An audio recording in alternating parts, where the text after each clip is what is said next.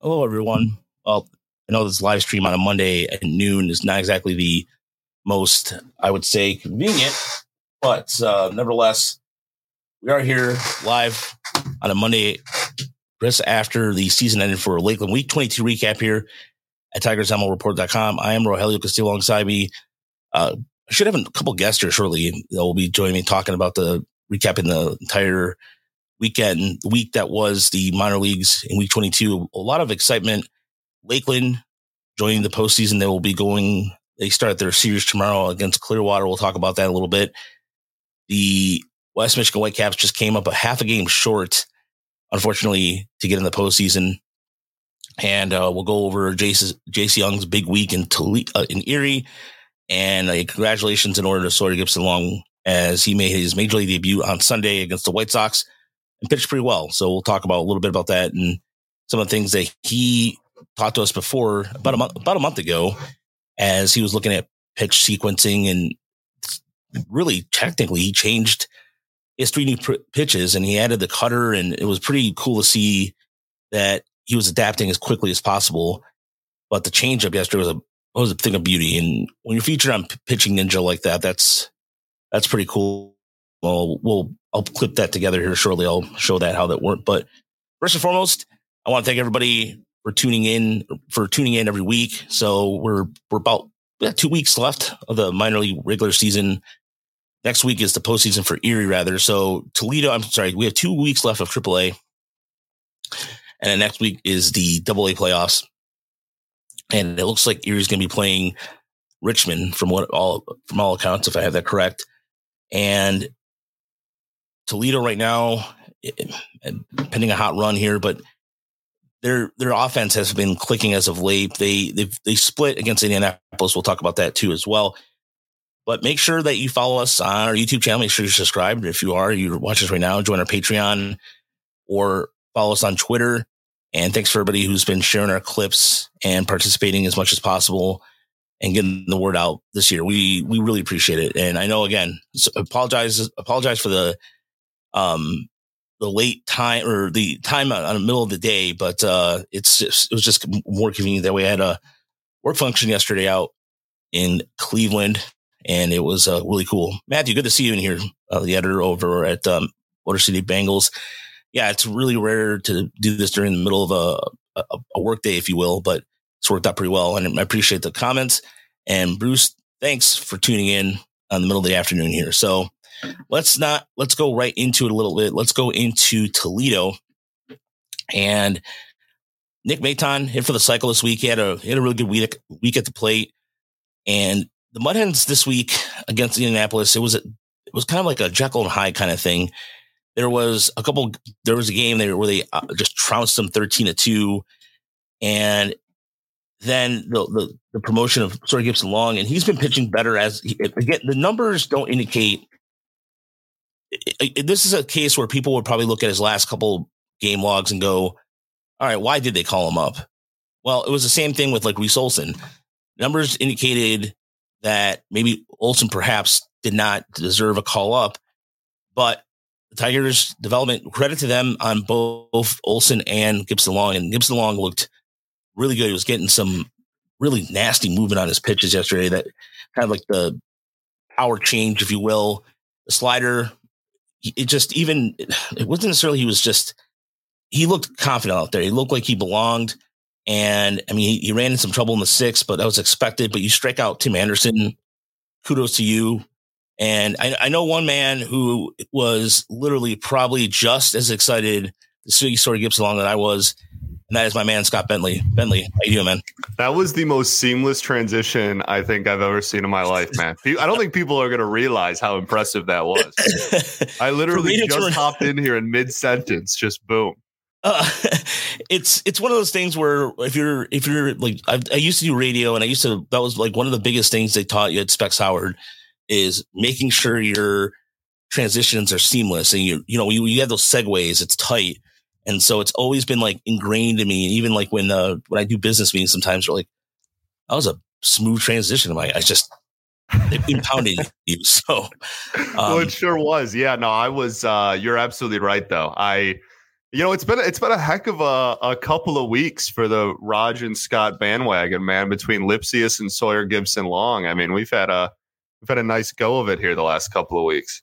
Oh, I'm telling you, man, it's it, uh, you know I think you and me being the conductors of that train uh, since uh, since day one on both parts. I, I am not gonna lie, I had a little bit of like a tear, a little bit of emotion seeing uh, uh, Lipcius hitting that home run in Chicago. Yeah, man. But I mean, you you had a chance to talk to Gipson Long earlier this year on Locked on Tigers, and the evolution of him becoming kind of a contact pitcher where you look at the return on paper early on, and you're like, "Oh, it doesn't it doesn't look promising." But then you hear you spoke to him about this, we spoke to him about this, how he worked on basically coming up with three new pitches. Yeah. I mean, in addition to the cutter, but changing the grip, bringing back his change to go along with his four seamer and slider, and he's become now a four or five pitcher, and it's uh, it's pretty amazing to see.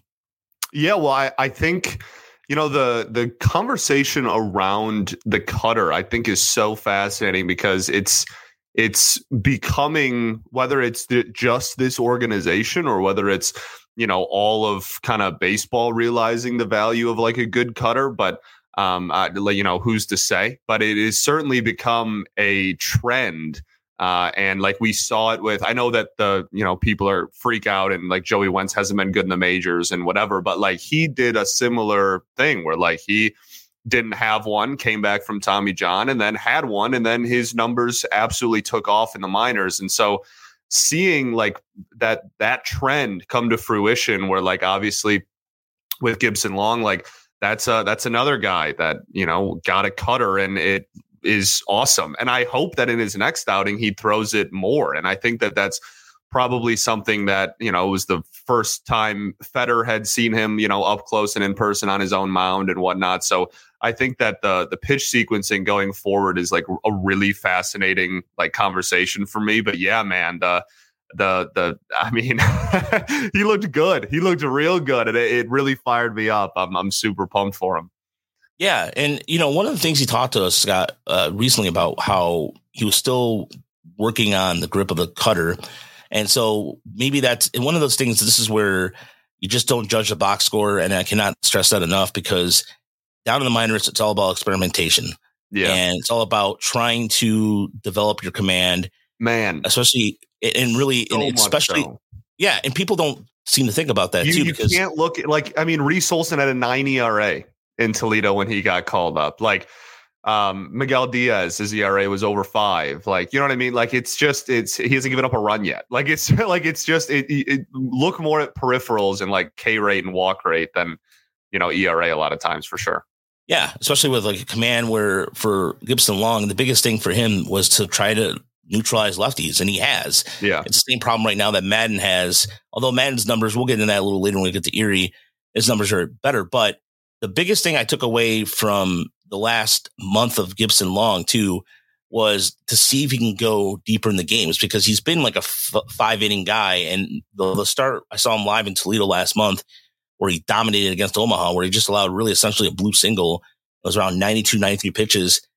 And that's where I was kind of concerned with. But I think in the last month, he's really proven that flying colors that he could be not just like a, a, a two inning, three inning guy. I think he could be a four for fifth starter for a rotation. Yeah, well, I, I think that there's a there's a real conversation around the development path of a lot of these guys, right? Like there were some questions about like Reese Olson when he first came up, and you know, like how long is he going to be in the rotation? And at what point do you like kind of pull the plug and move him to the pen? Well, like we that he certainly doesn't deserve to be in the bullpen, right? Like Reese Olson's going to be a starter for the rest of the year, and he deserves it. I think that Gipson Long is kind of a, a, similar case where there were certainly some people out there that were like, oh, like maybe you know, like multi inning reliever Alex Faedo type, but. I mean, based on what we saw, it, it's one outing. You know, we'll see. And even if he stays up the rest of the year, which he should, you know, he'll that'll be what three or four five outings? Like you know we're not going to have a huge sample size here but um, i think that he's he's earned it and i think looking ahead in 2024 that he's a guy where you you probably don't go into the offseason. I know this is a little like big picturey, but like you don't go into the offseason looking at like, oh, like we can just pencil him in guaranteed as a rotation piece. But I think you go into spring training under the impression of like, you know, let's see what he's got. And if he's good enough, then we have that conversation then. No, yeah, I completely agree with that because there's no I, I don't like sometimes when I think fans sometimes already have this built-in idea that they're okay. This is going to be the 2024 roster. Right. This is the opening day lineup. To a certain extent, you can have that conversation, but I think with pitching, with so many variables, with injury and development, you have to kind of sit back and, and ponder because I mean, look at Mason Englert as an example. That's a guy that you and I were both very, we're still very high on. Unfortunately, he's injured. Yeah. And we don't know where he's going to fit in the Tigers' plans next year. It's not automatically assumed that he's going back in the bullpen. He could start the year in Toledo because Toledo this year has been really a. I hate to sound rude, but it's been a dumpster fire when it comes to right. starting pitching. You know, like it's you they it's it's usually what it is. They'll they'll put a guy out there, and it's like pray for the best. I mean, really yeah. it is, and it's a lot of filler right now. So, in this case of Nick Maton too, and we get questions here about uh, one year about Nick Maton being a 4A player, and it's kind of the same thing. Is he filler or is he something that can go build off of him? He had a really good week against a, an Indianapolis team that really had a, they have a couple they have a couple guys in there that are they're pretty they have seen some time in the show, but I, I don't know. Maton also fits in that. Well, we can't exactly pencil him in either. I, I there's that there's a really I think cloudy future for him. Whereas Matt Vierling, yeah, granted, Vierling has you can just you know two, one can argue that he can be a fourth outfielder type, but I think Vierling right now has a little more value than Maton does at the moment. But for sure, I, I, I yeah, hundred percent. I, I think the thing with Maton that is I don't know, unfortunate, I guess, uh, in terms of, and this is strictly how I view the game and, and how I view Maton. And, and I'm not saying that this should be like universal, but um, like I just don't care how well he hits in AAA, man. Like it, it's like it's yeah. it's one of those. It's unfortunate, but it's like he could have a he could have a fifteen hundred OPS, and like that's awesome. Like good job, you know. I'm I'm I'm glad you're making adjustments and and, and you're hitting the ball hard and whatnot. But like until he proves that he can hit a major league curveball for a full season, I just like for not even a, for any period of time. I just like I I I don't I, I, don't care how well he can hit a triple A breaking ball. Like I care about how well he can hit a major league breaking ball because he literally just has not been able to all season. So like it's it's I'm glad he's making adjustments. He's changed his stance a few different times. He got rid of the big like open stance at the beginning, and it's like come back and gone away and stuff. He, he's changed like his load and like the position of his hands a few times. Like that's all great, and I hope that the adjustments he makes can lead to that. But like when I just if I'm just like box score watching and I'm just like, oh, like you know, Maton had like he obviously had a really good week this week. He had the one crazy game with the cycle and the five hit day or whatever, and it's just like that's that's great and awesome. But like until until he, he, he can hit major league non fastballs, I, I just like the AAA numbers aren't going to really do anything for me. Yeah, I'm, I'm, I'm with you on that too because that's one of the things where we look at Tyler Nevin, for example. Everybody was really right. pumped about Tyler Nevin. Great example. But in, at, like there's stints where he is hitting the cover off the ball in AAA, but it doesn't really paint a full picture of him when he gets to the major league level. And so that's where I think sometimes when you see the people saying call him up, it's like you have to kind of look at it more than just looking at the box score, but also looking at the yeah, the quality of pitchers you're facing. So if he's for example, if you're facing a team like I'll, I'll give you I'll give you an example of a team that really like Columbus at one point had a pretty good starting staff because someone went up to to play for the Guardians. So if they're playing somebody like Gavin Williams, for example, and sure. he is, you know, Gavin Williams has a, one of the best curveballs I've seen all season, and Tyler Nevin goes 0 for 4 against it. I'm going to go sit there and go, well, that gives me pause because I think Gavin Williams at the time, I mean, even when he was down in his first start against Erie this year, Gavin Williams was a guy that should have been on a major league roster a long yeah. time ago. And so that's the kind of you want to look at that. Now, if he's facing 31 year old Joe Schmo, or in the case of, I don't know, like a, like a, a minor league veteran like that, who's just just hanging hanging on for dear life and he mashes him, I I'm not going to take that with the same uh, value. For sure, and that, and that's why I think that like what you guys do here is is so awesome and and a, such a valuable resource is because like you know you can with all the clips and and the videos even if you don't catch a game live like you can you can see like oh somebody homered and it's like you're you're not I don't have to just look at a box score like because of like the the resource that you guys provide here like I can even if I miss the game I can I can watch the the at bat and see like oh that is you know like you said like that is a a random guy in the minors that is you know uh, not even on a 40 man roster or whatever or oh that is you know some major league caliber pitcher someone on a rehab assignment or whatnot so I, I fully agree with you there yeah and, and a guy like here's another example there's two Eddys Leonard who had a had a pretty good week Mm. And he was in double A. This is his first call up to triple A when he was in Tulsa. I'm a, a, a, lot of questions come about his defense because when I did the initial scouting report, looking at him, it, he just seemed like he was fine at shortstop, but some of the other sites graded him low defensively, and he makes the routine play. I, I don't. He hasn't really, to me, look any. He's not making wild throws. He's pretty composed out there. What I've been impressed with is his bat speed. And I'm kind of wonder, I, I really wondering out loud what the hell the Dodgers were thinking with this because, I mean, this guy at his age, I mean, he's 22 years old, so he's below his age in AAA, and it's something that Scott Harris has spoken about to the media. That's something he values. My question to you is, from what you've seen, uh, uh, uh to me, Scott, is he a guy? Uh, he's almost like the same thing. Like, does he in that 4A category, or is he a little more than that? Because I think he's a little more than that. I think like the pit, the, the Contreras home run he hit, where he literally went across the plate and just flicked it out to left. That was an example of wow, this guy. I mean, he he can get the bat head out there pretty quickly, but is it going to be something where he might struggle? I also worry that I think he might struggle against some advanced off speed.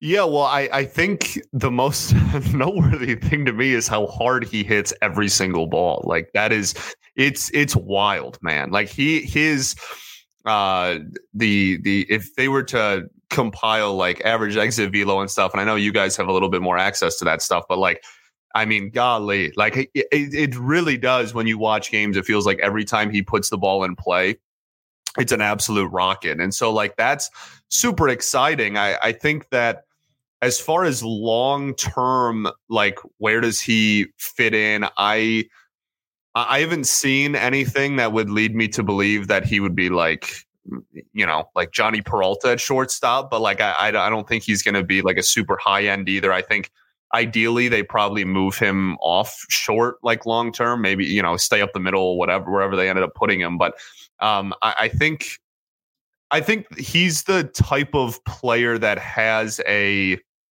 like, yeah, dude, look at that. Yeah, there. Yeah, there you go. I just average average about, velo similar to uh to Dillon Dingler there.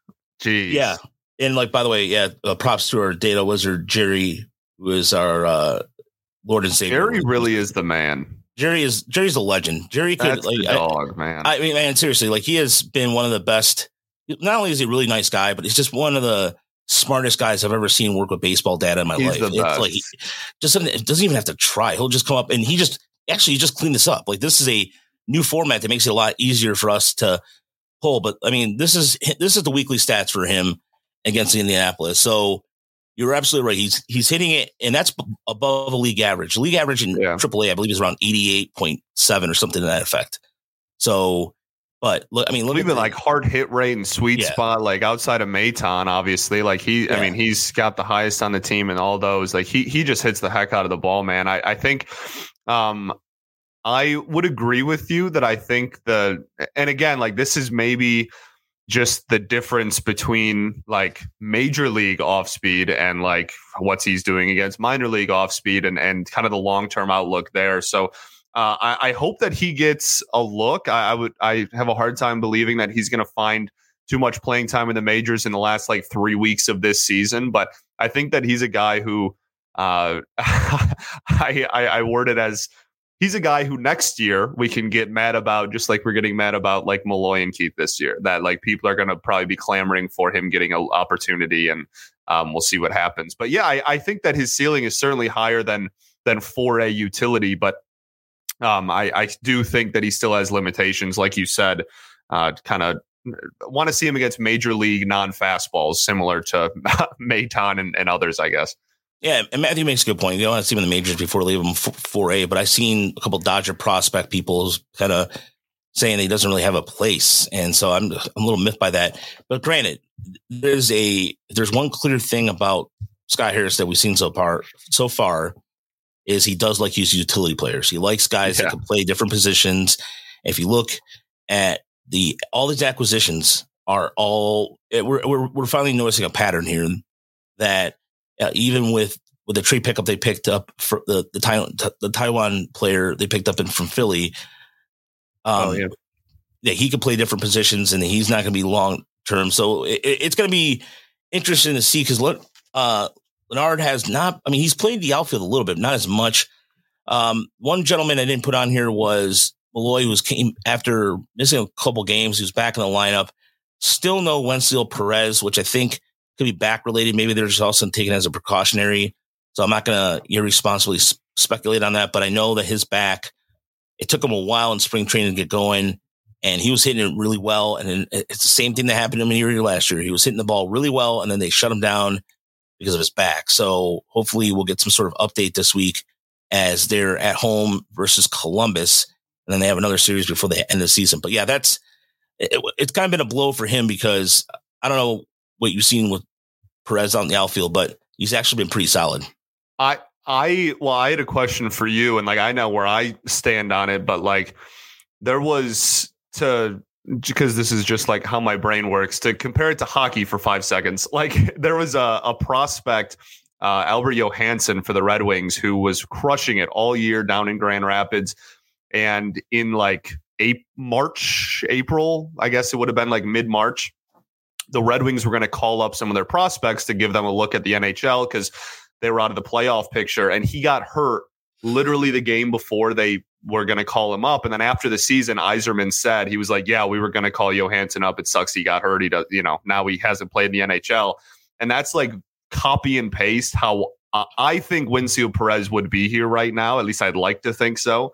If he, there was like health and if he didn't get hurt, and I wanted to know if you shared that sentiment because you would, I feel like, know more than me. But like, I feel like, feel like he would have been been like pretty uh, on the 40 man. He was crushing the ball. Like, honestly, I feel like he would have been the pretty obvious choice.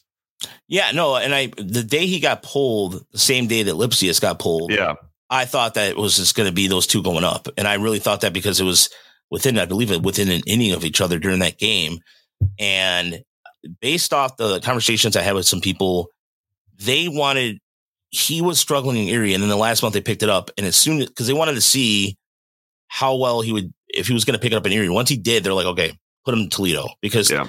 Harris looks at Toledo as if you're in Toledo, we're considering you for a major league roster spot at some point. And it's not as I would say where Toledo before maybe perhaps been roster fodder or um, to be competitive to make the fans happy in or make the ownership happy in Toledo. They, I, I think that the way the Mud Hens are going to be handled going forward will be a lot different than what you're normally typically seeing. And I think with Perez, I think he was going to get the call up, whether who they were going to move or whatever, or whomever they were going to remove on the roster spot remains to be seen. But I really, I think that because he, with Riley Greene going down, he can also play the outfield. Right. It gives him that opportunity to put him in left. Or um, I don't think, I think he got, I don't, I don't think he got a lot of time in right, if at all. I have to double check that, but I know he was getting time in left and center. And it gives you another option to look at in center outside of Parker Meadows too, because he's also a switch hitter. So that gives you like greater right. flexibility.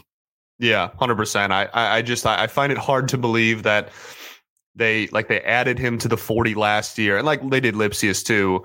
Um, but like they added him to the forty last year. He had been crushing the ball in AAA. Like I and to your point, like outfield as well. I just I feel like he was a really like dare I say, obvious choice to get the call up, and then like the injury happened, and that's super unfortunate. Yeah, and I, hopefully we'll get some sort of update on that too this yeah. week as Toledo comes home, and with who I mean, who knows what's going to happen with the Tigers in terms of like we know for a fact now that Austin Meadows out for the rest of the year. Uh, AJ Hinch gave that update yesterday. And, but there, as far as the next couple weeks are concerned, it's right now primarily going to be focused. I don't think we might see maybe one more call up. I, I don't know, Scott. I, I don't, pending an injury, maybe. I, I, don't know. I don't think position wise. I mean, do you really see it? I don't really, th- I don't, maybe pitcher wise, but I don't know about positional player. I I've been for about a week, week and a half now. I've been pretty hard set on like Malloy and Keith aren't playing Major League Baseball this year. Yeah. Um, and so I think there is an outside chance, like if there is an update on Wenceel Perez, like back to that, I, I think he's a fairly easy candidate if they if they're confident in his health. I think that he could be someone that uh, that still gets a look in the last couple of weeks of the season. But um, I, would agree with you on, on the position player side of things. I, I, don't really, I don't like who else. Who else? Like I, I don't like unless they just like for some reason felt like giving like Donny Sands a chance for some reason right now. Like I, I don't, really know who else it, it would even be in that conversation uh, outside of those two, obviously, and then um, and then Perez. So yeah, I, I don't think you're going to see too many more call ups um, uh, on that side of things. And then pitcher, like my biggest one was just like, please, for the love of everything, give Sawyer Gipson Long an opportunity. So I'm uh, I'm, I'm glad that he finally they, that they finally did. That was just what I've been screaming from the mountaintops for for a week or so now.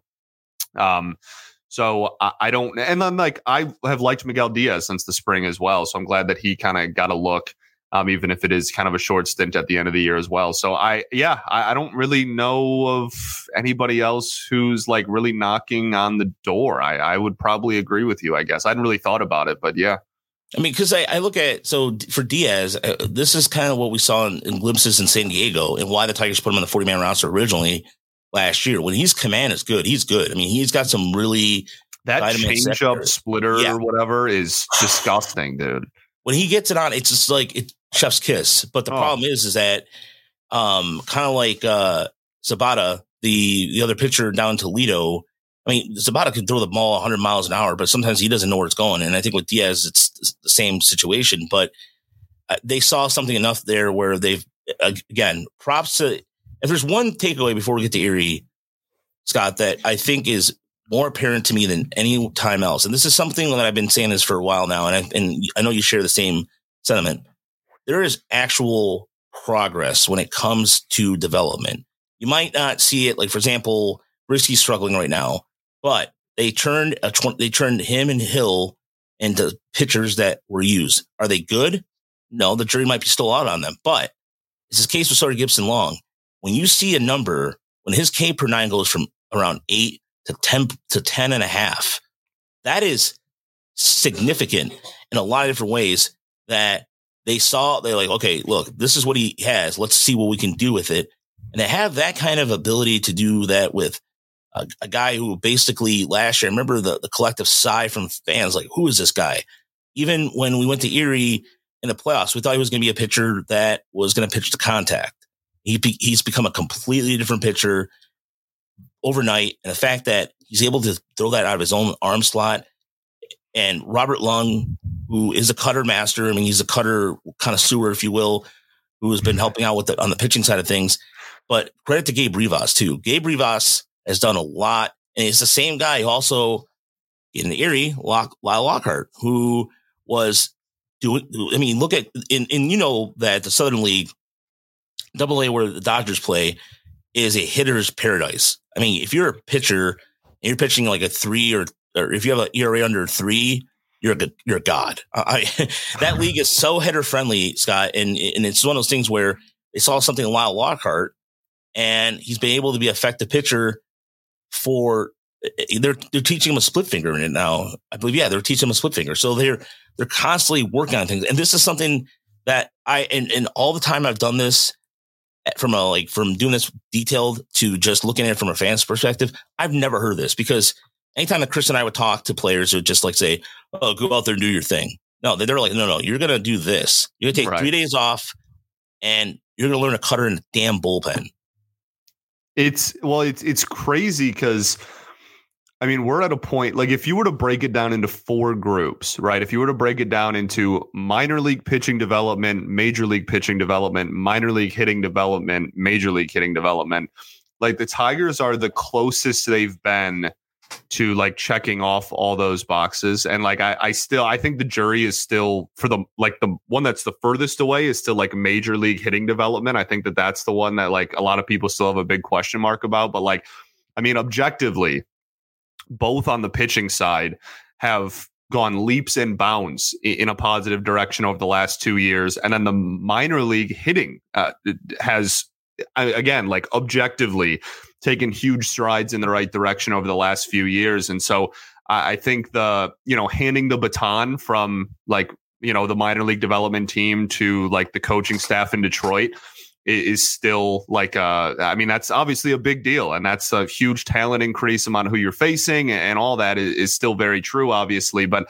like on the pitching side of thing especially man like it's again, like Reese Olson had like a nine ERA and a weak minor league fastball, and then came to the majors and is, you know, he, he doesn't have a two ERA or anything, but like he's he's given people a lot of optimism. Like his command has substantially improved. Like it's uh it's very very impressive how they have been able to take those strides in the development team and i think like i said i, I think the next step to truly just be like a uh, uh, I don't know, like fully, I don't know, healthy might be the right word, like organization as far as development goes, with just to like really drive home major league hitting development. And we have, you know, three new hitting coaches this year, and they they've just taken a lot of strides in that direction as well, obviously. But um, you know, Kerry Carpenter's mashing still. But um, you know, I, I think that that's probably the last domino to fall into place for a lot of people.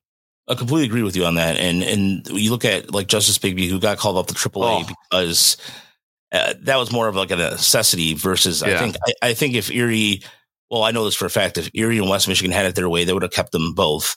Especially I, West Michigan, yeah. Especially West Michigan right now is like really, you know, you pimped us out a little bit, but it, you know, uh, it was because of necessity. I, I look at a guy like Bigbie, who I mean, the, the biggest question we have all year is he legit? He's legit. Is he legit? Is he legit? Um, he's continued like some people, I'm not gonna say names, but some thinks that there, some people think he's, uh, bat pip magic, but, or they'll look at his numbers and kind of nitpick and without looking at the, I don't know, actual product on the field, that makes, you know, sense. um, I'm not gonna say who, there's a conversation, um, there's an animated conversation I had with somebody about that. I'll tell you about that off air, but, uh, no, it's, you're absolutely right. It, it, that is the last domino to fall. And where I think, and this is something where you see something like, for example, like Chris Meyers. Chris Meyers in Erie has adjust, continues to adjust in double A well. I don't think, is he going to be a, a guy or not? I don't know. But I will say this from what we've seen in the last five years, or prior to this, there is production from guys that are coming up where it's just not stagnant. Like I, I, look at it as, well, you know, you can look at guys like um Domino or uh, Dominic. Uh, I'm trying to think of guys like uh recent example, like past examples, like um, like when they brought in Quincy Nieporte, for example, last year. He's down in Lakeland. He's going to probably join the Erie here in a week or so. That was okay. That was clear to me that they felt like it was okay. It was be roster fodder, or some of the guys that are mashing down in Erie that you could tell who was going to be in the major league level or not. And some were just there to placeholders, whether Meyers is going to be that or not. But you see enough to go, okay, this guy, they put him in the outfield. They're experimenting. They're doing things with him to see where he can plug and play versus just right. putting in a position and just see how he does and, and it's constant adjustments too on on i mean you mentioned the pitching side of things right? Like constantly working with you know you, new pitches and trying to utilize pitch sequencing as best as possible. But like on the offensive side man like it, it it cannot go like unnoticed how many adjustments are constantly being made at the plate with with a lot of these guys. I mean like uh, Meadows is like a great example. Meadows' swing was, you know, all over the place, and and he like couldn't really hit in in like West Michigan couldn't hit, and then like now is in the major leagues. Like it's it's there there is constant adjustments being made uh, throughout the entire system, and they're just trying to utilize players as best as possible. And and it's uh refreshing. I think is the word because to your point, a lot of times it, it felt like for my entire life, really, it was just constantly like, oh, you know, go out there and do your thing. And then if you struggle and you get promoted to the next level, if right. you're not good enough, then you're just not good enough. And that's just all there is to it. And it's just like over. And uh, that th- this this organization no longer seems to view it that, like development that way. Like there's always something you can do to try to be better. Yeah, I mean, I know there's a lot of times where we saw players go down the, the development camp where it sounds like it's a something like you know you can cue the Star Wars music of like the Empire Strikes Back music where you know the players going down there and either they ship up or ship out. I mean, we've seen a right. lot of players. You'll see the, the great Yaya Chentouf now released. There's a couple other guys that I guarantee you after the season ends, a lot of guys you are familiar with in the system are that have been staples for a while are going to be long gone. And so, yeah. um, one of the questions we did get in here from our chat from Bradley Davis, he says, "You understand why Keith is playing at second while Jace is also at se- while Jace is also at second? I think Keith would work and could be an okay third baseman. You know, Bradley, I think in right now in Toledo, it's just a product of necessity. They're still they put Malloy out there for a few times at third to see if he's still viable. So right now, I think the, the question becomes like, I, I know that Jace Jung's defense is fine. I mean, there was something that he gets questioned about that a lot. Scott, I don't know if you've seen the kind of like react. He doesn't really, he gets really pissed about it. And I, I don't blame him. Like, I really don't blame him. He makes, he makes the fine, like he, he's shown decent range. I don't, maybe I'm missing something, but I, I think he's, he's serviceable at second base. So the question then becomes, all right, can he play first base? Can he do something else? That I, I honest with you, I don't know about that. But but I think with Keith, you'll find you'll find something and and you'll you'll make room for them. And I think the Tigers have some really interesting dilemmas they have to consider here. With I think because Lynn Henning said that he thinks Jung can make it in the major leagues, and normally nine times out of ten, I love Lynn Henning is probably the reason why him and Sean Baligian are the reasons why I got in this whole radio newspaper business. People clown on Lynn. Lynn rocks, man. Like he yeah, he, has, he has some takes that that you're going to disagree with sometimes, but right. like you know he he knows he knows what he's talking about, man. Yeah, and he knows the right people. But I will say this: like uh, three months ago, to laugh at them about that. But when you have a split that's better than your West Michigan split, and the fact that one of the things about Jung that I really have uh, looked at closely is the fact that the adjustments he makes at the plate. He is swinging more aggressively in his zone. He is taking more pitches and he's working the counts to get those counts in his favor more often than not. And I, I think that when you get to double A, it's always about adjusting to that higher level of pitchers. There, that, you know, that slider that doesn't break in what in high A is going to break in double A. Um, or wherever the case is. And I think that that's been a big case for him. But as far as get back to his defensive abilities, again, he stepped in for Wenceel Perez, who could not just had the yips and just could not throw to first base for whatever reason. I think we, I'd love to see more of a, a, sample size, whether he gets some time in the AFL or not. But I, I, think you can find a way to make those two work in the infield. If they're that, if they're that good, there's you can you you find ways to make it work. And and one thing I forgot before about Toledo, I know Keith's been struggling, but this is the longest season Keith has played in the, in his professional career. I mean, remember he missed last year, and it was right. the year before that. So I think people might have to consider it might be a little he might be running out of gas just because he's also been playing since the AFL too of last year. Yeah, for sure. I I think I mean, to your point, like if first things first, if they, if they both hit, they, they will both play. Like that, yeah. you know what I mean? Like long term, they'll they'll figure it out. They, they will they will find a way if they uh, if they both hit well. But um, I, I think that I I don't have like major concerns at this point about Jung defensively. Um, I, I think that the reason why you're still seeing Keith play second is because I, I mean, a, I mean, we've seen what this front office drools over people that can play multiple positions. So, like, that's like a really easy thing to point to. But um, I also think that just like long term, you know, eh, you don't want to put healthy organizations don't put all of their like eggs in one basket. Like, you don't look at your organization and you go like, oh, like Colt Keith is going to be the third baseman of the future. we don't need to like draft or develop or like really care about any other third baseman for the foreseeable future because like whatever. And same thing. Obviously, I know there's quite a few second basemen now throughout the system after this draft as well, but that's a again like if they hit, they they will figure out a way to to utilize them both. And I think with Keith, I still think that like next year, even like the guy who if I was a betting man, I would put money on Keith playing the most games at third base next year, uh, assuming they don't go out and get a free agent. But I don't knock them for second either because that's also a black hole, right? Like Keith happens to play third and second, which are both just at the major league level, complete black holes at the moment, and he's closer to major league ready than than Jung. So I, I don't think he like only needs to play third. Obviously, if he's going to play third next year and that's kind of the plan, then he should probably be playing more there than second. But uh, I don't mind them still, you know, making sure that he uh, he's serviceable at second base as well.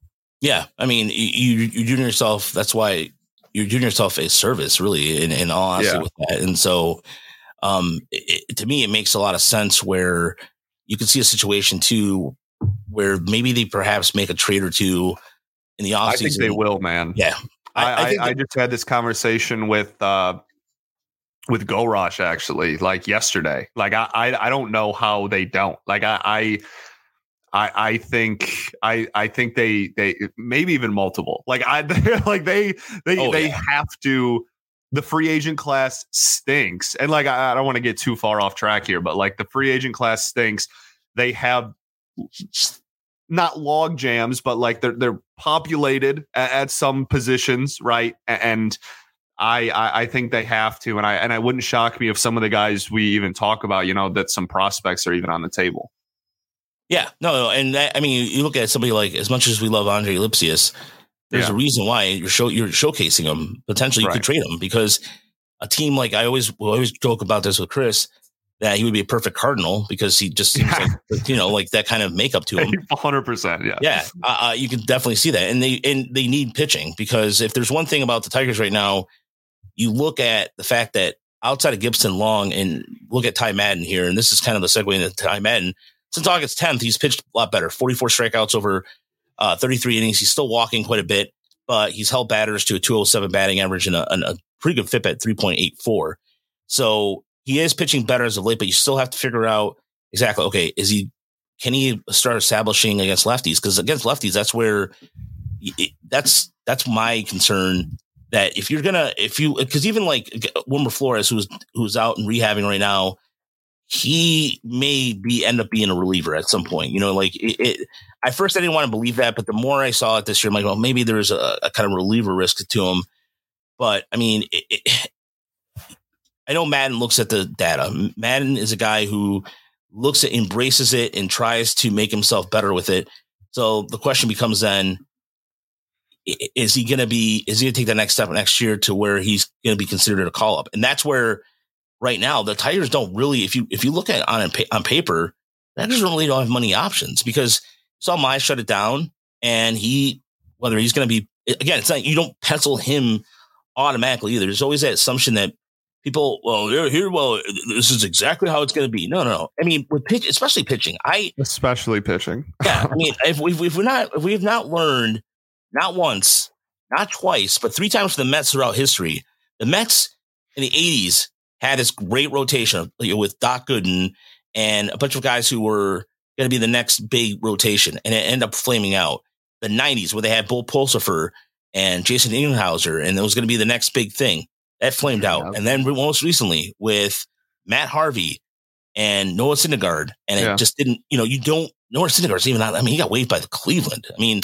Yeah, I, I can't believe people wanted him. I, yeah. for Tigers fans that wanted him. I, I, and you know the the biggest thing for you know we can talk big picture right and like who's gonna yeah. who's who are gonna be the prominent players big picture in this rotation but like if you're just trying to look at 2024 man like you, you you, don't have anyone guaranteed to be here next year that has thrown like 150 or 160 innings at the major league level before. Like, right. like, and again, if you re-sign Erod, there's one. Like, good job, but like, you don't have anyone guaranteed that fits that bill going into 2024. Like you're not going to be able to just be like, oh yeah, like you know, Reese Olson, Sawyer Gipson Long, Tarik Skubal, Matt Manning, Casey Mize. Like, we're good. Or like you bring back Erod and, and Sawyer Gipson Long gets the boot. Like, you're good. Like, you know, you'll be fine. Like, now you you need options. And that's uh, something that the Tigers have had the advantage of the last two years, right? They had Beau Brieske waiting in the wings. They they obviously we've seen this year, like Reese Olson waiting in the wings and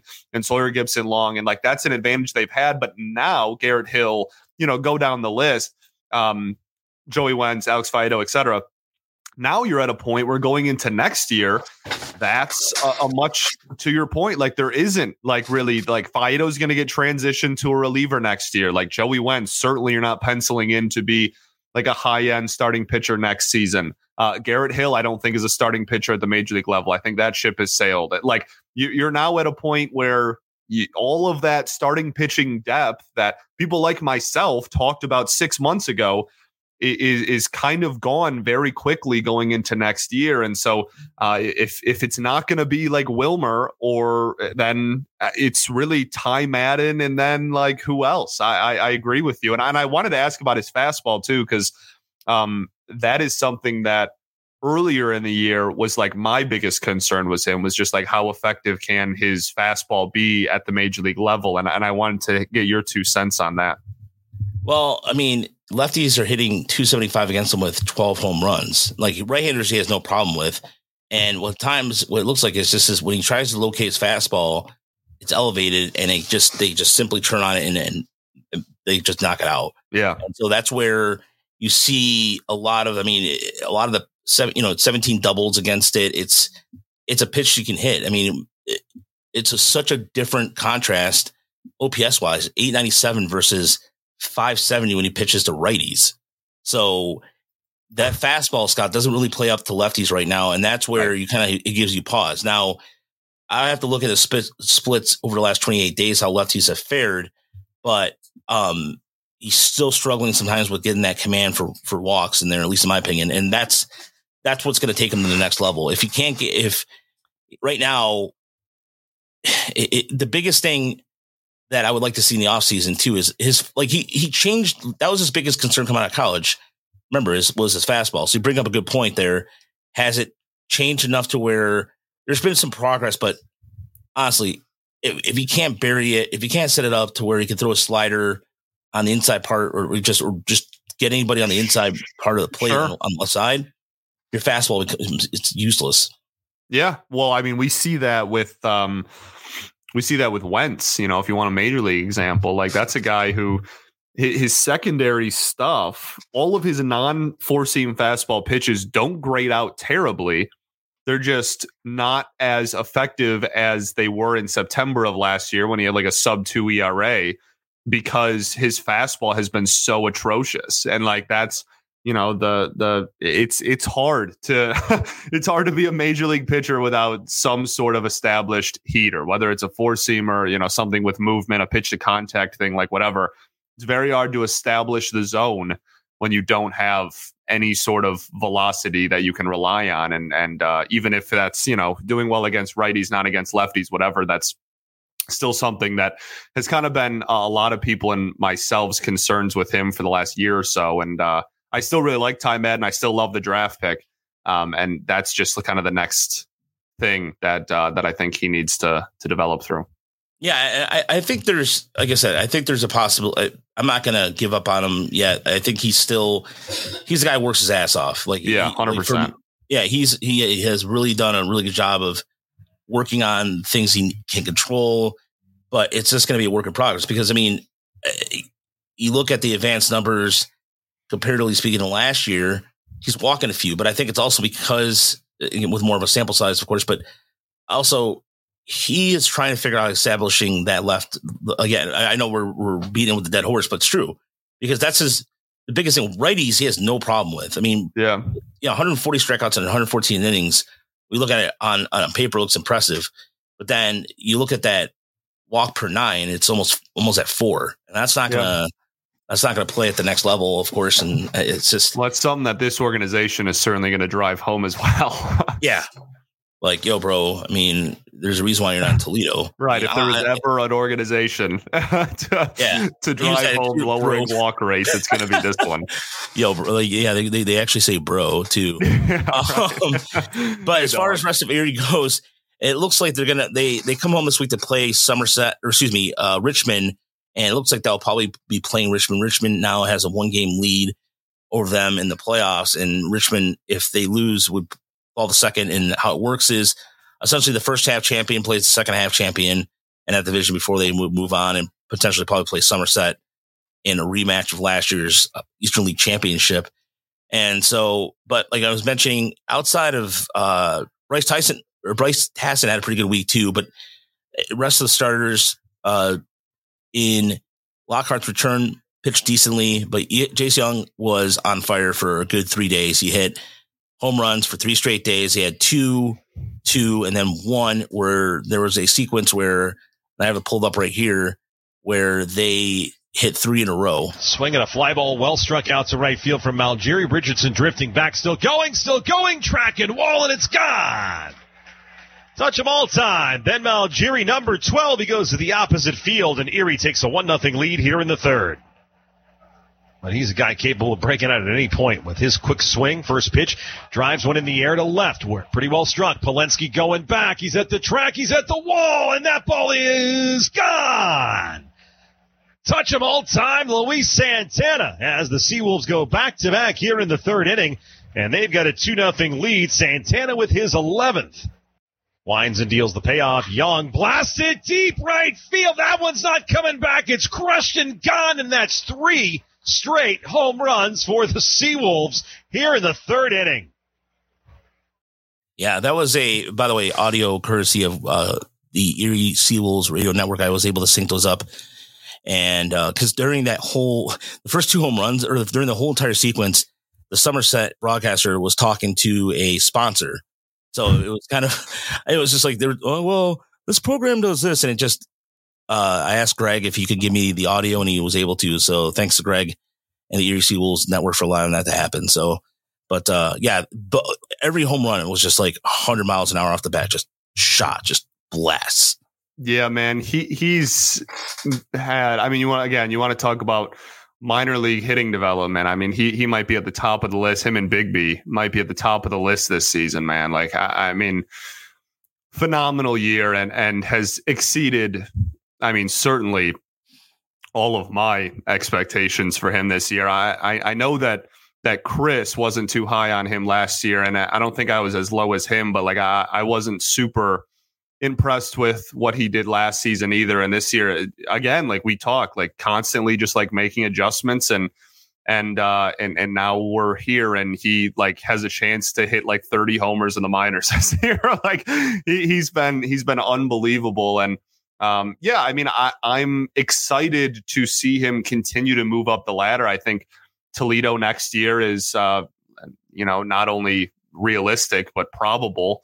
Um, whether it's to start the year or whether it's you know like a June promotion or whatnot, I, I think that that is probably in the cards. And um, yeah, man, I'm I'm excited to just see him. Like he's at a point now where like I'm I'm confident that he's going to do damage like where he's at. And I, just want to see him continue to face better and better pitching and better and better spin, honestly. Like I, I want to see him continue facing like left-handers with sliders. Like that's really like the the thing that I want to see him face the most. But the, the thing that gets me the most excited about him more than even the homers is like the walk numbers, man. Like yeah. I, I I the the walk rate and like you said earlier, you had mentioned it, you know, how often you look at these these clips of like homers and and great at bats and stuff from him and how often he's ahead of the count is is awesome. Yeah, and I, I think there's eh, one thing that I mean, Lynn Henning was saying that he could see him at a major league level last year. That was one of those takes where I was like, like I said, a few months ago, I would disagree with him, but it's more and more accurate these days. I think so, he's like the this next year's version of like Keith and Malloy, where like next yeah. year he's the guy that we're all gonna be like, why the heck is he not in the majors? Come up, guys, come on. Right, yeah. What when he's in Triple A uh, in July, I think that he's like the guy that ne- you know it was what was it last year? It was Cody Clemens. Like there's there's at least one guy every year who like just crushes the ball, and everybody's like, oh, give you know, call him up, call him up. And I think he's he's probably next year's version of that. If I'm trying to project, yeah, I would agree with that. I, I think he is. Uh, I think there'll be something else. Hopefully, Roberto Campos makes some strides too. But that leads us into West Michigan, who just last had a chance yesterday. Fort Wayne lost, but unfortunately came up short as they lost to Great Lakes and they ended their season just a half a game back the oh. postseason. Final record of the year, though, 60 and 61. Hell of a job by Brayan Pena, considering all I the.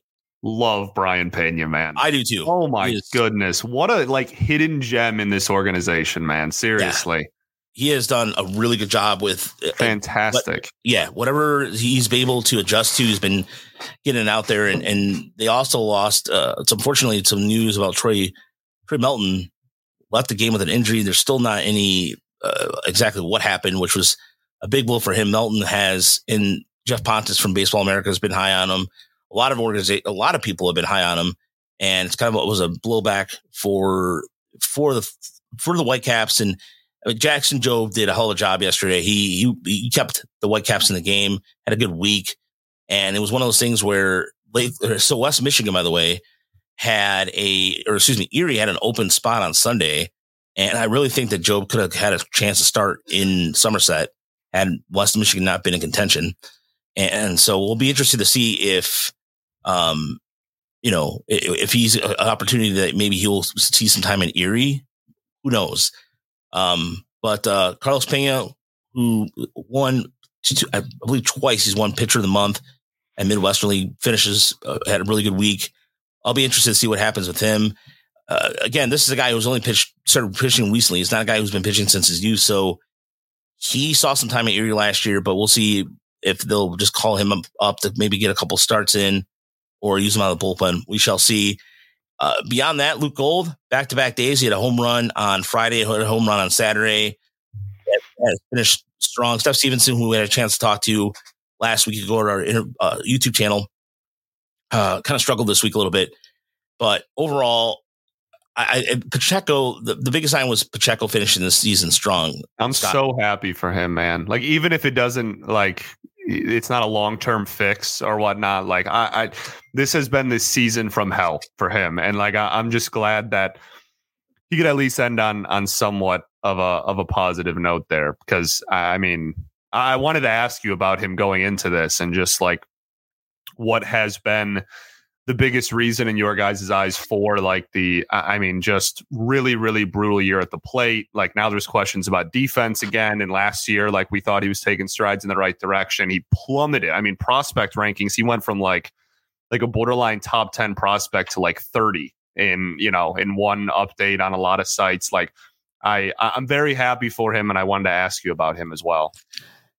You know I think defensively I think outside of making the, I mean, this was something that it was a work in progress since he arrived in Lakeland last yeah. year. There was his time last year's glove looked atrocious early on before he got to West Michigan and and he started looking better at, uh, at the corner. I mean, this is a guy who's also projected. You could probably put him in right field someday because it's just kind of yeah. the size he has. But overall, I think his arm plays up well. Again, I think it's just a couple mental things with him, but it, it, I think the biggest takeaway that I saw in the Lansing, I'll go back to Lansing. For whatever reason, he hits well in Lansing. He just figure he just mashes in Lansing. I, I think with him was in between the ears a little bit. I think he overthought things at the plate too much. He was trying to find a routine. He saw his dye his hair. He was trying to jersey numbers, and I think there was a lot to that got to him. And I think just yeah, I think the last few weeks, I just maybe to me he just looks a lot more relaxed at the plate. I don't. I, I think he's just. I think defensively, I think he's fine. I, I don't. I, again, he's is he a guy long term at third base? Maybe not. Maybe you can see him at maybe at first someday or something to that effect. But for now, based off a, couple his defensive metrics, honestly, I don't know. Like I, I maybe it's because I, I've seen him enough to go well. He's serviceable. I don't sure. really want to go in and yeah. dive on the kid's defense, but uh, the, the the bat though, again, he's only I think he's only twenty. So he still has plenty of time. And, and I think that the, the one thing I will be interested to see what he does in uh, fall instructs is whether or not they start putting him in another position or they continue to try to play him at third. But he has the arm to play third. That's for sure. Yeah, for sure. And, uh, again, like I, I, just cannot stress enough how um how glad I am that he at least could.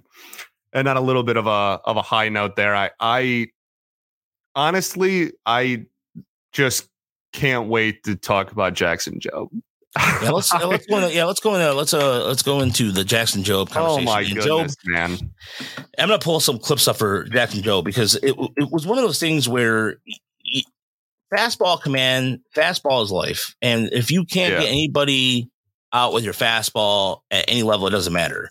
You can have all the secondaries in the world, but if you can't set up your if you can't set up your secondaries with your fastball, then it, it, it's it's pointless. I mean, you just here's an here's an example of this. I mean, over his last four starts, 22 innings, and um, ERA of 2.05, a WHIP of 8.82, 28 strikeouts, no walks. Zero. Zero walks. And I have to use my voice like that because overemphasize that. No walks. Well, he has like he has like four total in West Michigan this yeah. season or something preposterous. Like he he it's it's unbelievable, man. The the the I mean again, and we want to talk about like fast pitches, fastball movement on pitches. Like he's another prime example. Like you know his his heater moves now like it, it's it's a a remarkable thing that this development team like loves to utilize and and I love that Jobe is now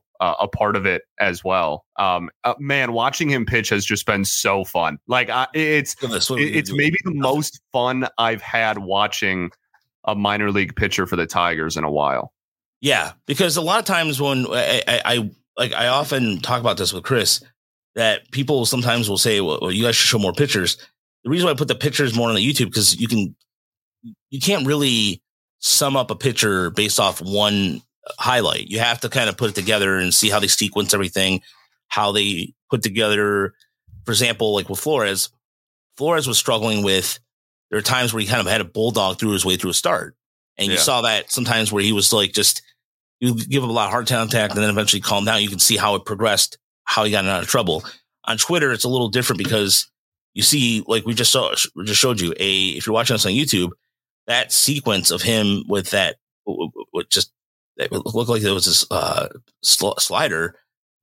You know, what are you going to do with it? I mean, it, that's one example of it. So you want to make sure you see a situation where you're going to um, see how he set up that fast, how he set up the three two count or however the case may be. Is he having long counts? And so, yeah. Um, especially yesterday. Yesterday was a clutch start. That's like number one ace status stuff right there. When West Michigan needed him to step up for the postseason and that chance to get in there, he was able to go in there, and I, I'm, I'm, I'm, I would love to see him uh, because he still has. I mean, again, he's coming off an injury. Is he, love to see him in? Can you imagine him as a weapon? The Seawolves in the bullpen. Oh I mean, yeah. Well, yeah. that was my next question. Was going to be like, I, I feel like Erie next season is like kind of the expectation at this point now. Yeah, no, I he'll definitely start the season at Erie. There's no doubt in my mind yeah. about that. I think based off, I, I originally I was projecting him. I, I think we are like more. I, I, we are kind of bullish about it at the beginning during his injuries. And then when when the injury happened, you're like, oh man, we're not we might not even um, see him, but you might see him in Erie this week. There, I mean, why not? I mean, I mean yeah. what are you gonna do with that? What are you gonna do with that? Nothing. It's There's no. It's just it doesn't matter who they're facing, but he's a completely different pitcher than he was last year. Like last year, we saw him; he was good, but this year it's like masterclass good because the fact that he's able to go in, in and out, on righties and left. I mean, look at that. I mean, it's just like that that pitcher alone. That's just that the tailing it actually has on on righties and lefties. I mean, you know, if he would, if he wasn't hurt and he was pitching like this, he would have probably maybe been like, imagine him being like this a whole season. He could have been in AAA, maybe even knocking at the door at this point. Honestly, like, yeah, no, and that's why that's what makes me so excited for next year. You know, people whenever it's swinging a miss. High school arms specifically are drafted. You know, people always think like, oh, we're not going to see this dude for like eight years or whatever. You know, and people get super yeah. dramatic about it. But like, I I think that there is a real possibility that next season, if he's assuming he starts in Erie, I mean, I, I don't think it's ridiculous. And obviously, the Tigers, you know, the major league products contention is uh, going to be a, a, large factor in it as well. But like, it wouldn't shock me if he was a, a candidate for a September call up next year. No, I, I don't see that being an issue either. I mean, it, the biggest thing that we saw this year compared to last year was both sides of the play command. And it, again, you can look at some of the, okay, granted, has he given up a lot of home runs? Yes, he has given up a lot of home runs, but it's going to happen based off the fact that here you are coming off injury and you're trying to figure out what's working for you. I mean, I, when we went to his first start, I think it was against, I want to say Fort Wayne. Uh, a, a, uh, a couple times they allowed that home run was something that just floated in there and they were able to capitalize on it. And I think in if if for Erie for anybody in Double A, the, the first time they'll see him through the order, I think I don't know if you start him in the playoffs, but I think you, you give him as an opportunity to give him the bullpen um, to help the Seawolves out in terms of just giving him another starter to, to, work with. Because if you're looking at the playoffs right now, you're looking probably at Adam Wolf starting, perhaps when Flores goes back up there, Herder, you have Lockhart. But if you put Jobe in there, there as a like a somebody that can go two or three innings, or have him spot start before and you put in somebody like Wolf to finish off a game before you get to the bullpen. I, I think that's a total possibility. It, it, the biggest thing that I've seen that progressed that I, I liked about him a lot outside of the walks is the fact that he is not afraid to throw in a fastball and a count that and a non-fastball count. He's using his fastball to get swings and misses, and that's huge, Scott. Awesome, awesome, man. And uh, I, you know, I, I know pe- some people are just like tired of hearing about like the spin, but it's like generational. Like it, it, it's like worth yeah. noting every single time you talk about him. And I think the biggest thing, you know, I mean, we can just go on the line of all of his pitches. I guess you talked about his fastball. Obviously, the slider is uh, as you know, as as promised, I guess. Like that that's always been the bread and butter and, and what we heard about on draft night. But like the changeup this year, I think has been a huge uh like the it's a it's very much a circle like in it you know people hear circle change are like oh like why is it called that? Like whatever you know in the fingering etc but like this literally moves in like half a half a circle like it, it legitimately that thing is is disgusting when he throws it um like arm side to lefties too like it's over you know what i mean? Like that's just such a disgusting pitch so um yeah i i, I think that plus to your point and uh and uh, there you go shout out matthew Scheitel the dog. Yeah. Uh, that like that's uh, exactly right, and, and especially when you when your best pitch is is a breaking pitch as well, like even more so, right? You're pounding the strike zone, and your best pitch is a slider. You're going to give up some home runs, um, and that's that's a great point for sure. I I'm I would much rather, and, and like this is this is my own like philosophy on pitching. So that doesn't mean that it has to be like universal or anything, but like I would much rather you pound the strike zone and and get rocked or like give up the long ball every once in a while than walk like people like ever. like I, no, I'm, I'm just I, I that, man. significantly rather you, you, just like law of law of averages, man, and and just like probability. Like the, the pitcher is going to win that battle more times than not, even if you're not the best pitcher in the world. Nonetheless, if you have nasty stuff like that, like just fill the zone and and it'll work itself out more times than not.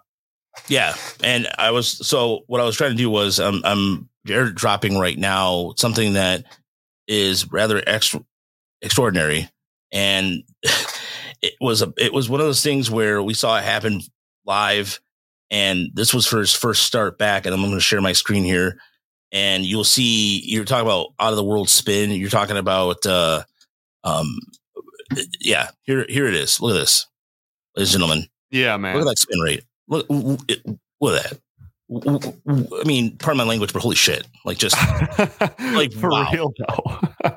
I mean, that's that, that's ridiculous. It's remarkable. I, I'm, and it's again like it's chef's kiss. It's uh like everyone talks about the the slider, and, and as they should. It's it's it's wild, but um that fastball be spinning too man. Like that yeah. it's it's really it's it's so impressive. Um his, his stuff is so impressive. And, and i think this year he he needed this. Like he he needed this for the organization. He needed this for the fan base to get behind him a little bit more. I i, I think that um, it, it, was just such a controversial start, and I felt so bad because like it's not his fault. He didn't choose to be drafted there over like who was on the board, and he didn't like and all that, and and he's gone out there and just looked absolutely fantastic, and and I think that it's uh, it's gotten a lot of people excited, and I'm and I'm happy about that. Yeah, people forget about a guy named Meyer crazy, or he's on the he ended, he ended the season. Who? Yeah, yeah. I was so sick of people doing that, like just yeah. bringing it up every time, um, which kind of leads into. Uh, by the way, Deadly Ninja Beats wants to know what the hell was Sawyer Gipson Long throwing yesterday. It looked like he had Bugs Bunny stuff. It was a slider and a change. Uh, Chris His McCosky up brought a tear to my eye. It, oh my it god, made me tingle. That that oh. was absolutely disgusting, man. Oh, it, it was, was remarkable. So it was funny. So early on in the game, Chris McCosky of the Detroit News text me. He's like, "What the hell is he throwing?" essentially. I'm just like, well, this is his cutter, and and this is he has a cutter, but he has a a, a changeup that is go along the slider is filthy. I mean, that change, he was throwing that when he the when I saw him against Omaha, that changeup was getting the same kind of swinging um miss stuff. And so it was like a pow, it was a it started becoming a power pitch because he threw he kind of threw a sinker, but he abandoned it for the changeup. And it, it, yeah, there's it was like something like Al Alburquerque style. I mean, if, if, honestly, like that kind of movement, Scott. I mean, Al I don't know about you. Yeah, good old Al Alburquerque, but yeah, didn't give up an extra base hit till like year two of his major league career. What a what a, what a guy. Yeah, that was yeah, that was insane. Um, but speaking of expectations, real quick before we get out of here, we do want to mention Lakeland, who are going to the postseason, and they kick off tomorrow on Tuesday against Clearwater. Game one is at home, and then they go to Clearwater for games two and three, if necessary, the best out of three series. And uh, a lot of props to Lakeland this year, who, again, if you look at the roster on the surface, this is a, a team that in the first half of the season looked lost, uh, just looked kind of, you weren't sure in terms of an identity. And, but they got it done. I mean, they were an exciting team to watch. They, when the week, a couple weeks ago when they played Bradenton and they came back from 14 down and almost won and it was 14 13. It was like, holy crap. I mean, they've been entertaining to watch the entire time, but man, like that was, it was just, it was crazy. And they look at, you look at uh, their pitching staff. Yes, is not right. Much, admittedly, it is not much to write home about. Um, it is a kind of hodgepodge of guys right now. It's similar to Toledo in a sense because you're just seeing what they have with some of their international guys and some of the college bat, uh, guys like Joe Animitz, who we'll get to in a second. But they finished with the best run differential second half of the season at plus 93. The second best team of the best team, the second best team closest to it was Fort Myers at plus 43. That's how much, I mean, they were dominating at home all season they have. Um, but again, it was just a fun offense to watch. And you know, one of the things that stands out to me about this, Scott, is they just got the kids from the four complex league. So the Max yeah, Clarks, man. Kevin McGonigle, and it's they've been, they don't get me wrong, they've been contributing, and a lot of people come down on Max Clark. Yeah, uh, uh, he's finally just hit a hard hit ball. Like, stop. Okay, the guy, the guy, just graduated from high school and he's in He's in single A ball. he was in high, he was playing, playing against high school pitchers two months ago, three yeah. months ago, and now he's in single A. Like everybody calls. let's compare him. Uh, let's compare him to uh, uh, what's his face? Uh, oh, Wyatt Langford. Walker, let's compare him yeah. to Dylan Crews. Get out! Nah, knock it off. Knock it off. Like I have no patience for that kind of crap because what do you know? Wait, what were you doing 18, 19 in your spare time? I don't want to know, but I, I, gotta have a good idea what you're doing. And like, I don't know. I weirdly what like I I enjoy the fact that he's struggling a little bit, if that makes yeah. sense. Like yeah, make an adjustment, man. Like, yeah, he's making know, an adjustment. Absolutely. Adjustment.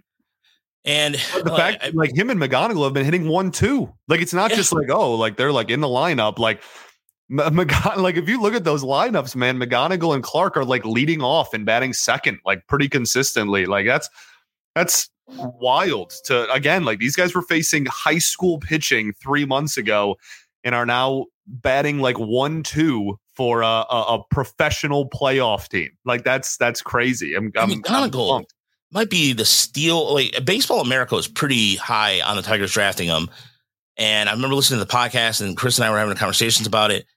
But the fact is he draws walks he gets deep counts his strikeout to ball ratio since he's been in professional ball is ridiculous. I mean, this is a guy who, yeah, you just mentioned this. A couple weeks ago, he was doing he was doing the whole showcase scene. But yeah. in his professional career so far in Lakeland in 12 games, he's had more seven walks to five strikeouts. He's got OPS of 913. 913. And he is just, he looks the part at shortstop. He's looking like he's playing.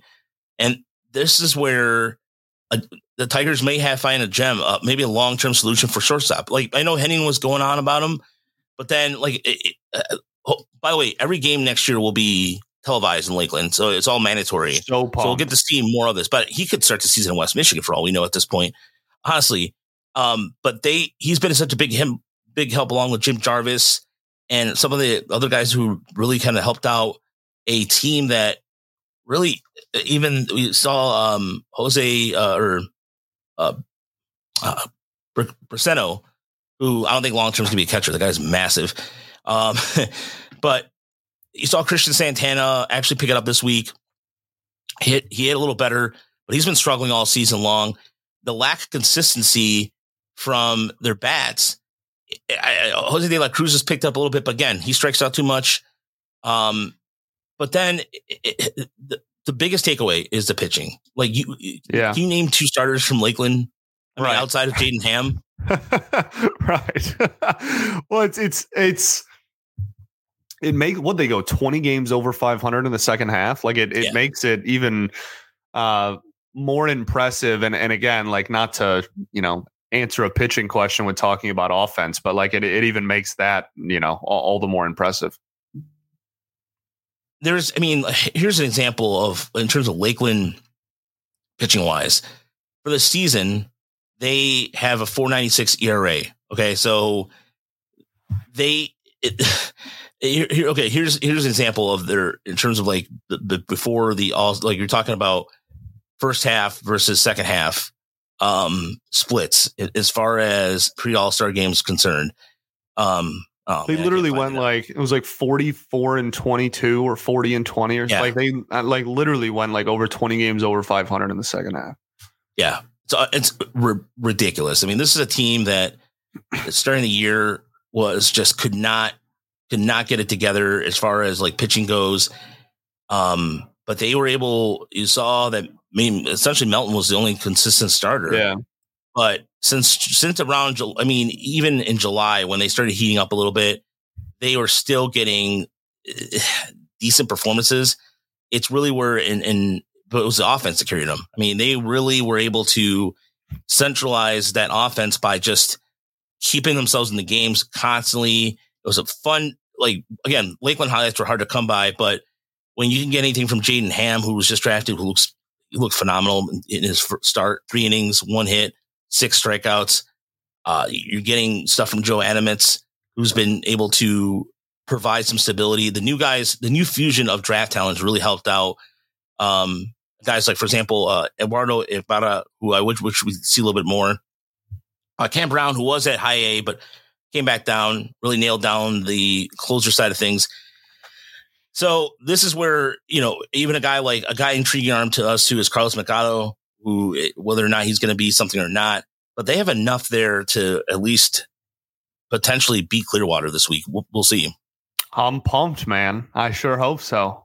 Yeah, I mean, honestly, it, it's it's good to see that. So Lakeland and Erie are your postseason representatives. And we'll be back next week with, or actually, we're going to have Brandon Day on at some point too. Chris will be joining us to do a minor league end of the season wrap up. Don't forget to check out Tiger Minor Report or tigersmlreport.com. We have an article by our, our young intern Colin. He's going to be reviewing all the pitchers of the year. I just got posted here. It'll be scheduled for three o'clock on Monday. And so if you're listening to this afterwards and, and you're probably enjoying the article, uh, Scott, thank you so much. I really appreciate it. Uh, Locked on Tigers. Are you doing anything special this week? What's going on with Locked on Tigers? Yeah, no, I mean, this week will just be, uh, you know, playing games every day. So a lot of that, but we, we have started shifting. I've noticed, uh, like subconsciously, I started shifting into like every time I bring up someone, I talk about like, oh, like, you know, where do I see them in 2024? And like, we've just, it's sad, but you know, we've just hit that point where, uh, like off-season tar- talk has kind of started. So I'm pumped there. And then yeah, hockey around the corner too. So uh, that's you know coming up quick. So uh, over at Red Wings as well. That'll be uh, fun, fun but busy time of year for uh, for yours truly. Yeah, I was going to say, Scott. I mean, there's a lot of also some prospects over in Grand Rapids too to, consider. And oh yeah, um, you know, Definitely Ninja be saying, I wish we could play the shite Sox more. And yes, that would be great. They did finish over 500 over every team in, in the NL Central for the first time in, since 2011. They went 30 so, and 16. I mean, yeah. we still have the series against the Royals and the Guardians left, and like they're 30 and 16 against the AL Central this year, man. It's crazy. It is ridiculous. Uh, they host a three game series starting tomorrow against the Reds before they go out to Anaheim and somehow will lose that series. I'm not saying that to be cynical or an, or an asshole but for whatever reason, they can never win in Anaheim. Like historically speaking, the Tigers have always struggled in Anaheim. Yeah, I'm going to call Anaheim because that's where they play. well, yes, they. uh, well, the unfortunate thing is, even with as bad as the uh, the Angels are, you're right. They do always struggle there, and they also, no matter how bad the A's are, uh, tend to to struggle against them, and and it's in Oakland. Um, so I'm hoping that we don't just completely embarrass ourselves. Uh, but we're also like a 500 team on the road. So I have a little bit of hope at the same time. Same here. I, I do too. So again, check out all Scott Bentley's work on Locked on Tigers. Follow him on Twitter. And you it will again, will probably be more of a cross collaboration between the two of us. And we've been, we, I'll say this once and I'll say it again. We are going to have physically have lunch here soon. This is going to happen. uh, this is going to be something where I might, like, I'm going to pick his brain a little more about the Red Wings because this offseason, in order to me to completely shut down, I need to focus on something else other than because right now everybody's drinking the Lions Kool Aid and that's fine. But quite frankly, I don't want to know about football every five seconds between Michigan State. This we can making headlines in Michigan. I need something else, and I I miss talking hockey. I mean, the, it's gonna be my hockey year, knowledge. Man. It's gonna be a fun year. My my hockey knowledge from until 2000 was pretty good, and after that, it's been sporadic at best. Yeah. I mean, I can tell you I still have my floor hockey stats from when I played in the 90s. Nice. Hell yeah. so, uh, Scott, thanks again. And we look thank forward you. to talking to you soon. And everybody, thank you for tuning in on a Monday afternoon if you have. And of course, if you haven't and you listen to the podcast form, we appreciate it. Have a good, have a good, ah, have a good afternoon, everybody. Oh, by the way,